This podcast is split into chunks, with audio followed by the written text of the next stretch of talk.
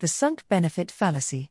You've probably heard of the sunk cost fallacy, in which people are reluctant to give up on something because they've already put so much effort into it, regardless of the real question would the amount of further effort required be justified by the outcome?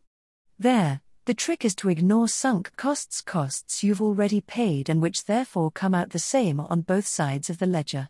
Sunk benefits are similar, but they're about the wins you've already had.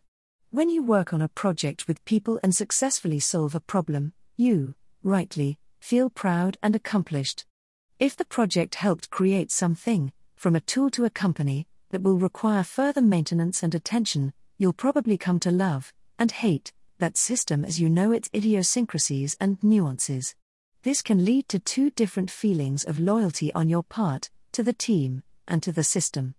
Both of these can make it feel wrong to abandon the project, but while the first is real, the second is actually an illusion.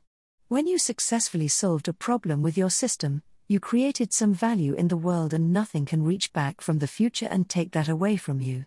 But that doesn't necessarily mean that you'll solve future problems in the same way, or with the same tools, or even with the same people. The things you and your team built were means to an end, the end being the problem you solved. When you come to a future problem, you might reuse ideas, or some parts, but you wouldn't hesitate to replace a part of the system you built with a better one you come up with later. In the same way, you shouldn't hesitate to abandon the system altogether and move to a new one if that's the appropriate choice. And there's the rub the system, be it a single tool or a company you've worked at, is just a means, never an end. It was useful in the past, but that doesn't mean you need to continue to use it in the future whether it's appropriate or not. That value is a sunk benefit.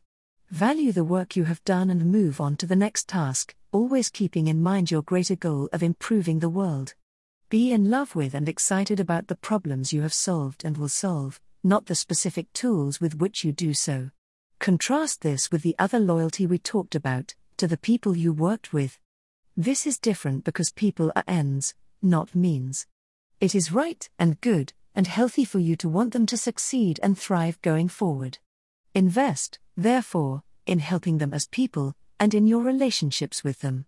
But don't feel a microsecond's guilt over abandoning a system, or even a company, any more than you would about replacing a code library you wrote a few years ago. It served its purpose then, and perhaps a different tool is needed now. The benefit is sunk, and there's no mystical ledger out there in which you will be rewarded for sticking with a system, a tool, or a company.